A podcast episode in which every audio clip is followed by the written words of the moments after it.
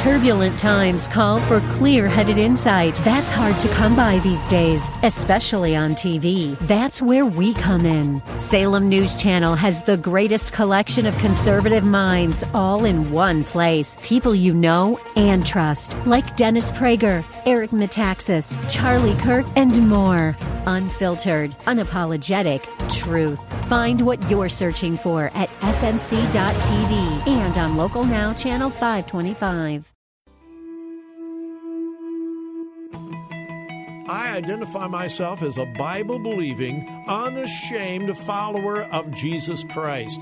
I believe the Bible, I follow Jesus, and I'm not ashamed to say so.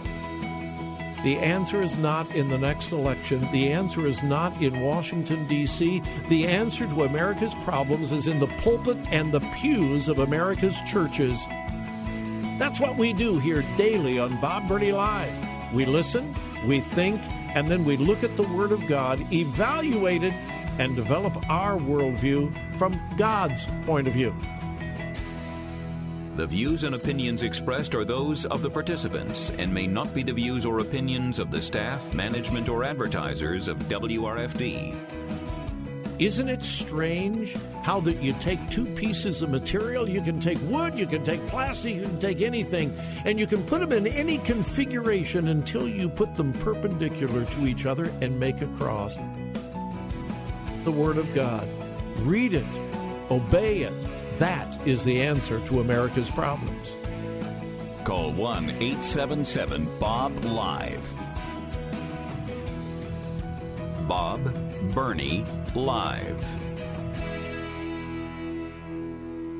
And welcome to Bob Burney Live. We are broadcasting live from the Creation Museum, well, in Kentucky, but it's just over the river from Cincinnati. And folks, if you have not been to the Creation Museum, I don't care what you have to do, make plans to go as soon as possible. You will be blown away. Anyway, it is a delight and a privilege, and I want to thank all the folks here at the Creation Museum for their wonderful hospitality today. I've got several guests lined up. I think you're going to be encouraged. I hope you'll be a little educated. And uh, you'll know more, not just about the Creation Museum, but uh, the importance of creation as well. Uh, my telephone number is 877 Bob Live. Uh, normally, Friday is Open Phone Friday. Well, we're not going to exactly have Open Phone Friday. If you do have a question for one of my guests, I'd be happy to take your phone call at 877 Bob Live. 877 262 5483. We're in the lobby just as you come in the door, and I, I am blown away at how busy they have been. The weather stinks. It's a weekday.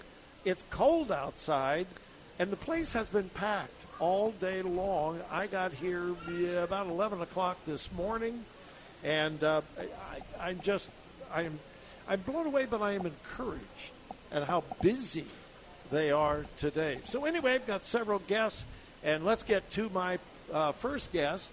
Seated next to me is Bodie Hodge. He is a prolific author, a speaker representing Answers in Genesis, and Bodie Hodge. It is a delight to welcome you to the program. Hey, it's great to be on the show. I had no idea I was interviewing such a celebrity. Since you, I am. I've been sitting here for like two hours, and everybody just walks by and kind Yeah. of glances at me. The minute you sit down, people are coming up. Can I have your autograph? and they're autographing your books, or you're autographing the books, and all that. Oh, I, wow. I don't know. I still don't know if I'm that big of a celebrity, but uh, it is an honor and a pleasure to be able to do that and, and chat with people and help them out. And uh, it really is exciting. You know, and a lot of people who come to the Creation Museum. Uh, you know, they come here. A lot of them are Christians. A lot are not Christians, Yeah. and they come through and uh, you know they start learning about wow, you know what? Maybe the Bible is true, or it really helps strengthen their faith. And uh, so people get really excited when they're here. It really is a, a fun experience. Well, let's get acquainted with Bodie Hodge. Um, you're from Western Illinois, a great metropolis with like three people and two tractors? Is well, that what you told well, me? it feels like that. uh, you know, uh, Western Illinois, our county only had about six thousand people in it, and a lot of those were inmates in a prison. but uh, yeah, I mean, we it, it's just the middle of nowhere, about halfway between Springfield and Quincy's, where I grew up. A lot of farms, a lot of hunting, uh, things like that. But uh, I went to school in Carbondale, at Southern Illinois. Uh, I learned engineering and a lot of material science. It was kind of lumped under that, and that was my specialty. I taught at the university for a couple of years after I got my master's degree, and then I worked at Caterpillar up in Peoria, Illinois, as a test engineer, and that was a great job. Wow. I took I took large pieces of CAT equipment out to the field and broke it, and that was my job, you know. So. So you were paid to break things. I really was. Uh, of course, we take job. data and write reports, yeah. but uh, yeah, it was it was wonderful those days. We go out to the field and do that. So, how did you get involved with Answers in Genesis? Did you did you grow up in a Christian home? You know, I did. I, I, I got saved about uh, nine years old. Yeah. Now, my dad, you know, I know he struggled with Christianity for quite some time. About the time I got in high school, I would say is about the time that he got saved. And, uh, you know, I know he still struggled even during that. So I didn't have a lot of leadership. But I grew up in a Christian home. I wasn't perfect by any means. Uh, even when I went to college, you know, I didn't know a whole lot about my Christianity. And it was about that time uh, when I was teaching there that I started getting answers, and uh, I got really excited about that. When you when you you know get apologetic answers. For those who don't know what apologetics is, it's a reasoned defense of the faith. You know, give, being able to give good, solid answers. people think it's apologizing for what you believe. Correct, and it's yeah, not it's that. Not, no. Yeah, so you know, I got excited about that, and I was growing, and I ended up working with some youth groups and uh, running my own website, answering a lot of these tough questions that kids would have about science or history or, or things like evolution. Website? I did for really? a time. Wow. And uh, well, one thing led to another, and I uh, applied for a job here at Answers in Genesis, and they put me through a pretty rigorous interview process, but I, I got hired on. So, s- science in the Bible was a hobby, and now it has become a profession. Yes, it really has, and uh, I, I, wouldn't trade it for anything. You know, uh, you look back and you just see the Lord training you for certain things. You know, He trained me as a teacher to be able to get in front of the crowds. He uh, trained me in a lot of the science and the history and the theology, and you know, it's just strength to strength when the Lord brought me into ministry. Wonderful. Uh, you've written a lot of books. What what is your particular area of interest and and expertise? Well, you know, sometimes uh, it, can be pretty broad. Anything from Genesis 1 to 11 seems to encapsulate me. Uh, you know, so a lot of times it deals with the scientific aspects, a lot of historical aspects. But uh, you know, of course, you know, just with the Bible in and of itself, Genesis one to eleven is foundational to every major doctrine of theology, directly or indirectly. And so, you know, diving into the six days of creation, or the flood, or the Tower of Babel, or other related subjects like dinosaurs, uh, those are subjects that I've really specialized in. I've written a lot of materials on it, done a lot of lectures but, it. But your education was all secular. it really was. Right? You don't. You you yeah. did not come from a Christian education. Correct. Secular. So you obviously were not taught creation in Southern Illinois University. No, I sure wasn't. I was taught evolution, Big Bang, millions of years, all those aspects of a secular worldview. Secular humanism right. is the dominant religion we see in the state schools, we see it in the universities, we see it in museums, a lot of the secular media, of course. So I was taught that religion left, right, and center. And uh, at the same time, though, I grew up in church. Um, and so I struggled. I struggled trying to go, okay, well, do I give church answers? Do I give the world's answers? And uh, that's where the apologetics became very important for me to go in and say, okay, let's get some answers to this. Well, let's let's deal with the importance of Genesis, and we're we're going to coming up on a break here in a couple of minutes, but we can carry it over. There is an enormous de-emphasis on Genesis, the Old Testament in general, but particularly Genesis a lot of evangelicals are saying, we don't have to take Genesis literally. Come on. Mm-hmm. Why is why is Genesis and a literal understanding of Genesis so incredibly important? Well, I, I, it's like I said just a moment ago. It is the foundation for every major doctrine. You know, why do we need a Savior in the first place? It goes back to Genesis 1 to 11. Uh, why do we wear clothes? Genesis 1 to 11. Why is there a seven day week? Genesis 1 to 11. Uh, you know, it, there's so much that's just predicated on Genesis 1 to 11 being true. But here's what happened. A lot of people miss the history to what happened. In the late 17, early 1800s, a lot of atheists and deists started to attack the Bible, in particular uh, Genesis 1 to 11. They wanted to throw the flood out, for example. They wanted to throw creation out. And those ideas started to spread throughout a lot of the Western universities and schools, and then it started to infiltrate churches. Next thing you know, we have churches and leading Christians that are throwing out Genesis 1 to 11, and when they do talk about the Old Testament, they usually start with Abraham. All right. Is it important that we understand that Adam and Eve were real people and the events happened exactly as they were described? Mm-hmm. Is it okay to say, well, they may have just been traditions? They may just have been traditions. I want you to hold that because I'm hearing that over and over and over again in the evangelical community. Why is it so important that we understand Adam and Eve were real people? The Garden of Eden was real. It really was seven days.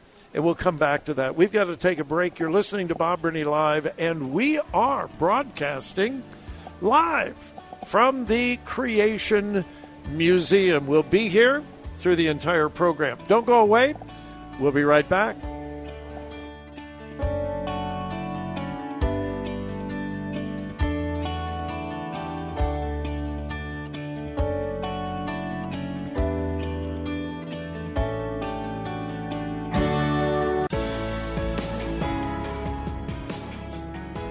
Bob Burney Live. Looking at today's news through a biblical worldview.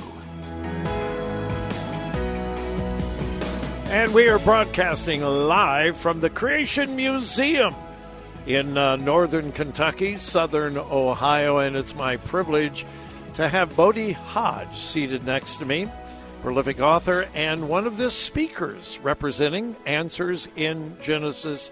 There's another thing I want to talk to you and ask you about Bodie. So, just real quickly, again, we are seeing.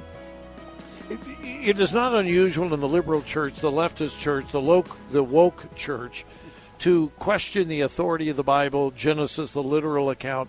But in ev- evangelicalism, Bodie, mm-hmm. I am hearing this. It's not really that important to believe a literal creation story. Those are fables as long as God gets credit. Why is it essential that we take God at His word in the Bible, particularly on creation? Well, you know, if you look throughout the Bible, other authors of the Bible took Genesis the way it was written, including Jesus, including Paul, including Peter. Who are we to go in there and say, oh, well, you guys were wrong. You don't have to take that that seriously. But see, it undermines the foundation. The foundation of the gospel is built all the way back through the Old Testament, going back to those early pages of Genesis. You know, I know we mentioned uh, Adam and Eve just a moment ago. Without an actual Adam and Eve and the actual fall into sin, there's no need for a Savior. Right. There's no need for salvation. So what's the point? It, it's all gone at that point. So the, well, and, and, and redemption. Correct. Jesus is the second Adam. Correct. Well, how could you be the second Adam if there wasn't a first? there wasn't Adam? a first one. Yeah.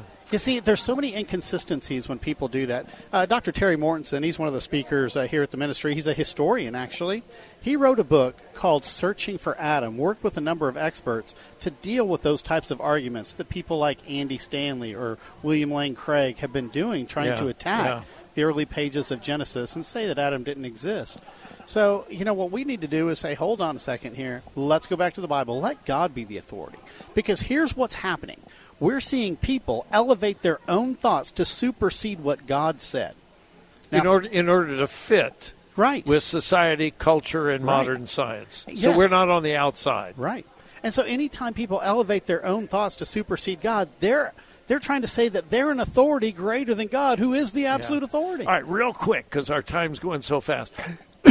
Pardon me. Don't cough in the microphone. Uh, I, I had the opportunity to sit in on part of your lecture this morning. Bodie is one of the major lecturers here at uh, Answers in Genesis. And you were talking about the legends of the flood in cultures all over the world. For years and years, Bodie, I have heard that used to denigrate the Bible. Well, the the the account in the Bible of the flood is just one of many, many, many legends. You took exactly the opposite position, and I found it fascinating. If you could just encapsulate that in a couple of minutes, why is it important that there are flood legends all over the world? Well, here's the thing the Bible records the true account. And what we expect to find is cultures all over the world have a memory of that. Now they're going to be warped, skewed. They're going to insert some of their local fauna or a local mountain and things like that. And that's exactly what we see. So when I see 500 plus flood legends floating around out there, 500 plus. Yeah. That's an excellent confirmation of what I expect to see from Scripture. Now, look at it from the other sp- perspective. If there was no global flood, like what the secular world teaches, there shouldn't be any. There shouldn't be any. And especially, you were telling me that some of the the tribes in other countries from way up on top of mountains mm-hmm. have flood legends. Yes. Yeah, they had that. What, what does that tell us? I know. It lets them know that, hey, they have an actual history. We saw this in some of the driest deserts in the world. They're talking about a flood legend. And here they are struggling to get drops of water, yeah. let alone uh, you know, a global flood. You know, uh, when I was down in Peru, we were up in the Andes Mountains, over two miles high. They have flood legends. I mean, this is amazing, and that actually makes sense. So, yeah, if it was just, and again, the skeptics say, well, everybody has floods, so everybody has flood legends. We're talking two miles up on a mountaintop, and they have a flood legend. What does that tell us? That tells us right there that it was a real event that has been passed down through history. Because we see the skewing, we expect that because it's not preserved inerrantly the way the Bible is. And, you know, I absolutely love seeing these types of things because there's a lot of other little things that we sometimes forget. Do you realize we find uh, seashells and fossils of marine organisms on these mountains all over the world, from Mount Everest to down in Peru? Uh, we went up there and we're digging some of these. It's just amazing. That's an excellent confirmation going, hey, these things really did happen. Real quick, and I mean real quick, we've got one minute. Uh, give us quickly some of the books that you have been a part of that our listeners might be interested in. Again, have to be really fast. All right, real quick. Uh, one of my first books was a book called The Fall of Satan. It looks at uh, the fall of Satan, the fall of mankind, things going on in Genesis chapter 3. A Flood of Evidence. Ken Ham and myself put this book together, looking at the flood, Noah's Ark. And uh, one of my more popular ones is uh, the Tower of Babel. I look at people groups, the tower itself, the archaeology for it.